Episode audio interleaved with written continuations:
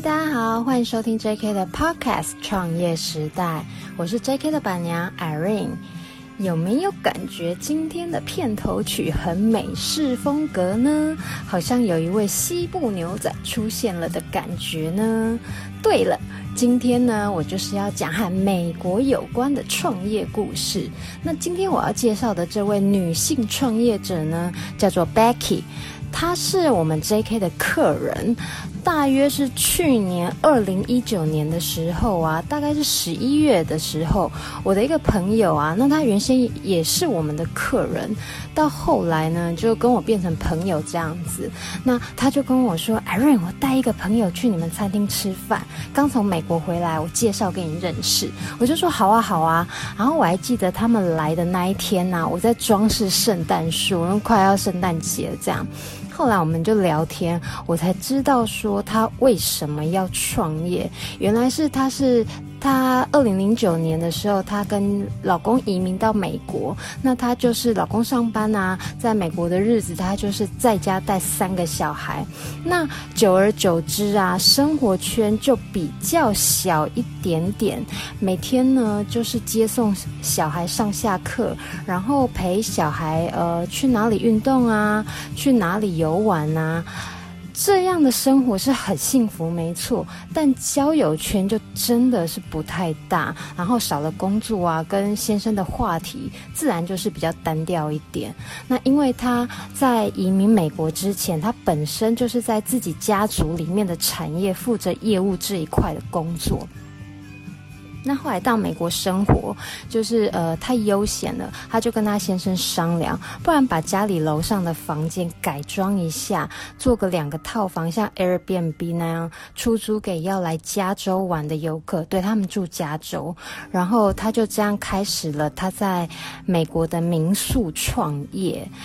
那刚开始的时候啊，他就是在 FB 上面开社团，然后接待台湾到加州的自由行旅客或者是自驾游的旅客。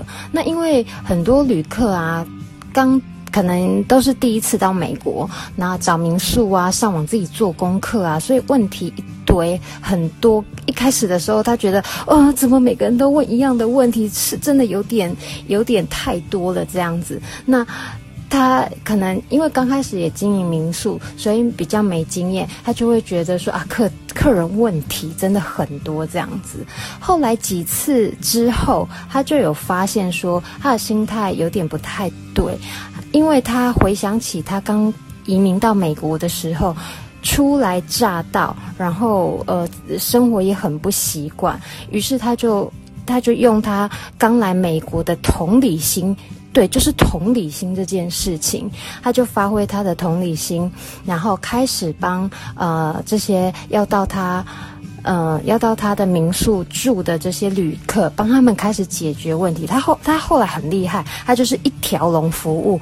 他一个妈妈哦，带三个小孩哦，然后经营那个他自己的民宿，他就一条龙服务。他就找当地的司机，机场接送，配合呃司机机场接送。然后比如说你今天要自驾游，A 地到 B 地的油钱是多少，他就帮你算好几公里这样子。那比如说像游乐园的门票，像迪士尼啊、环球环球影城啊这些门票，他就帮你买到好。然后他又跟我讲说，有一次啊，他的呃客人就是钱包被偷了，在美国当地钱包被偷了，那可能语言不是很顺。后来他就请，他就跟客人就跟 Becky 讲说，Becky 怎么办？我钱包被偷了，你可以帮帮我吗？然后 Becky 跟他先生，因为他先生的英文就是非常的流利，他就请他先生出面帮他处理。那也还有一次，就是呃，客人因为自驾游嘛，就是撞车了，就真的是撞车了。那也是她跟她老公出面去帮客人处理这样子。那也由于这样经营民宿的过程啊，他人在美国，但认识了很多台湾的客人。那这些原本是他的客人啊，很多到最后也变成了他的朋友。那他本来啊，他本人就是一位很开朗，然后呃很健谈，那也很热心帮助人的一这样的一个人。那像我跟 Becky 约在咖啡厅，我说要约他访谈的时候，他就一直很很客气，也很担心，他就一直问我说：“Irene，我这样子的经历其实也没什么啊，那这样的内内容会不会太普通啊？能不能帮到你啊？”他就这样一直问哦，他比较担心我这样子。对啊，谢谢 Becky，谢谢 Becky。那我我就跟他说：“你很好啊，是我的话，我也会很担心，说我出国玩的时候会不会遇到什么问题？我也很希望会有专业的领队或者是当地的导游能够帮我解答疑惑这样子。”那我就跟他反馈，我说有一年我带我妈去那个呃东京赏樱，然后那个导游就沿路上就一直强调说他自己非常资深，几十年前呢早就考到日日本导游的执照了。但是但是重点来了，那导游的脸啊，从头到尾就是很很很板着一张脸这样子，那服务啊也不是很 OK，只有在。车上卖东西的时候，还有在免税品商店的时候，才会比较和颜悦色。那你说，呃，站在旅客的立场，相较下来，我相信大多数的人出去玩啊，都是满心期待的。大大家都希望说，能和家人也好，伴侣也好。或者是好朋友出国玩也好，这趟旅程呢，是人生中美好的回忆。那你说同理心是不是真的很重要？那然而呢，他在美国经营民宿的这件事情，也让他对以前的工作态度彻底的改观。他说，就在去年呢、啊，嗯、，Becky 因为希望他的三个小孩能把中文学好，那他就毅然决然的买了机票，打包行李，然后带着三个小孩回来台湾念书。因为她老公还在美国工作，她就一个人哦，带三个小孩哦。然后回来台湾这样子，那这件事情啊，对于住在他们那边的华人来说，Becky 是个很特别的例子，因为他在美国的朋友啊，都呃又惊讶又疑惑的问他说：“Becky，为什么？为什么你要回台湾？在美国不是好好的吗？你为什么要回去呢？”但是啊，因为 Becky 非常注重呃小孩的中文教育这件事情，我觉得他有他的坚持。然后他认为说，他的小孩毕竟是台湾人，中文的听说。读写这一些都还是要把它学好来这样子。那但是呢，他们住在美国没有这样的中文环境。那他觉得说，小孩子把中文学好，将来对他的孩子来说一定会是有帮助的啊。于是说，他去年就这样就就真的回来了。虽然说啊，他回来台湾，那啊、美国的民宿暂时没有办法继续，但是他没有中断他呃原本自己家族的事业。他们家族呢是在做传产的制造雨伞这个行业。那在大陆呢，他们家有两个厂，在柬埔寨呢有四个厂，所以他们的规模是还蛮大的。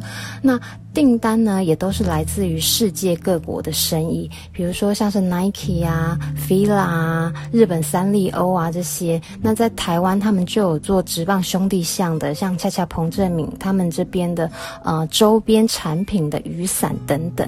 他就有跟我讲啊，他说呃他在美国经营民宿的经验，让他改掉以前做员工时候那种多一事不如少一事的心态。他说，他最近在跟一个大厂牌谈合作，那个品牌是真的很大，就是家喻户晓的那一种。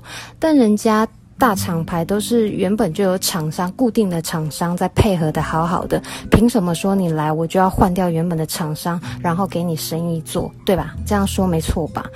可是呢，他就没有退缩，他就跟对方老板讲说啊，某某某某老板啊。我我知道说您那边有一两款雨伞比较难做，可能您需要的量也不是很多。要不然这样好了，您把那个嗯那几款交给我，总数量多少多寡没有关系，我就帮您做到好。那品质肯定是挂保证，因为他们家呃以前在台湾，在不管在台湾啊、大陆啊、柬埔寨啊，就是以品质呃做优先考量的那。雨伞的伞值也都很好。他说：“您先看看我做的怎么样再说。” Becky 就有跟我解释啊，他说做雨伞这件事情其实制造过程很多，它那个制成很多，更何况是那种很特别款，然后又很精致的雨伞。那如果说你量不大的话，其实一般大家。那个制造雨伞的工厂都会不太想做，那你就呃那种对客人来讲说哇好漂亮哦，好精致的这种雨伞呐、那你就更找不到工厂接单了。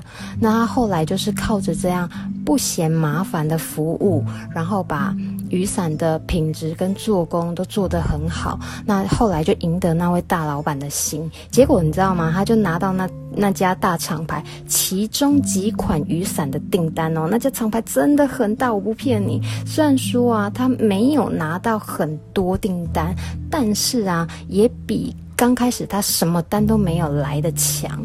所以说啊，有时候你先前所创的事业不一定能为你当下带来什么财富。但是啊，创业这件事情啊，经营民宿这件事情，就让 Becky 的那个心态变得积极，然后人脉也变得广阔。这也是 Becky 创业之初没有预料到的事情。那这他的这个呃经验呢、也印证我第四集讲过的：创业之初，先不要想着要赚多少钱，做自己喜欢做的事情，然后用。同理心去对待你的客户，努力的结果呢？嗯、不一定是用当下的财富来体现，但是，呃，来日方长，大家持续保持着积极乐观，一定会有很多，日后一定会有很多你意想不到的好运气。感谢您今天收听 J.K. 的 Podcast《创业时代》。如果您对我们这间餐厅有兴趣的话，欢迎上 Facebook 搜寻 J.K. Studio 新意法料理，按赞、加入、追踪我们。那记得哦，本集节目请帮我订阅、评论和分享。我们下集见，拜拜。